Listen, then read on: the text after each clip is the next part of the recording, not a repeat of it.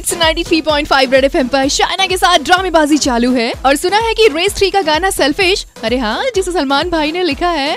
लोग इसका बड़ा मज़ाक बना रहे हैं। ढिंचक पूजा से कंपैरिजन कर रहे हैं। अच्छा तो इस गाने को वाकई ढिंचक पूजा ने गाया होता तो कैसे गाया होता? लोगों से मैंने आज यही पूछा है। क्या बोला है? सुनिए जरा। हाय मैं खुशहाल बोल रहा हूँ मैम। और अगर ढिंचक पूजा गाने को गाती तो ऐसे गाती। सेल्फी सो के जी लो ना सेल्फी सो के जी लो ना एक बार सेल्फी सो के जी लो ना।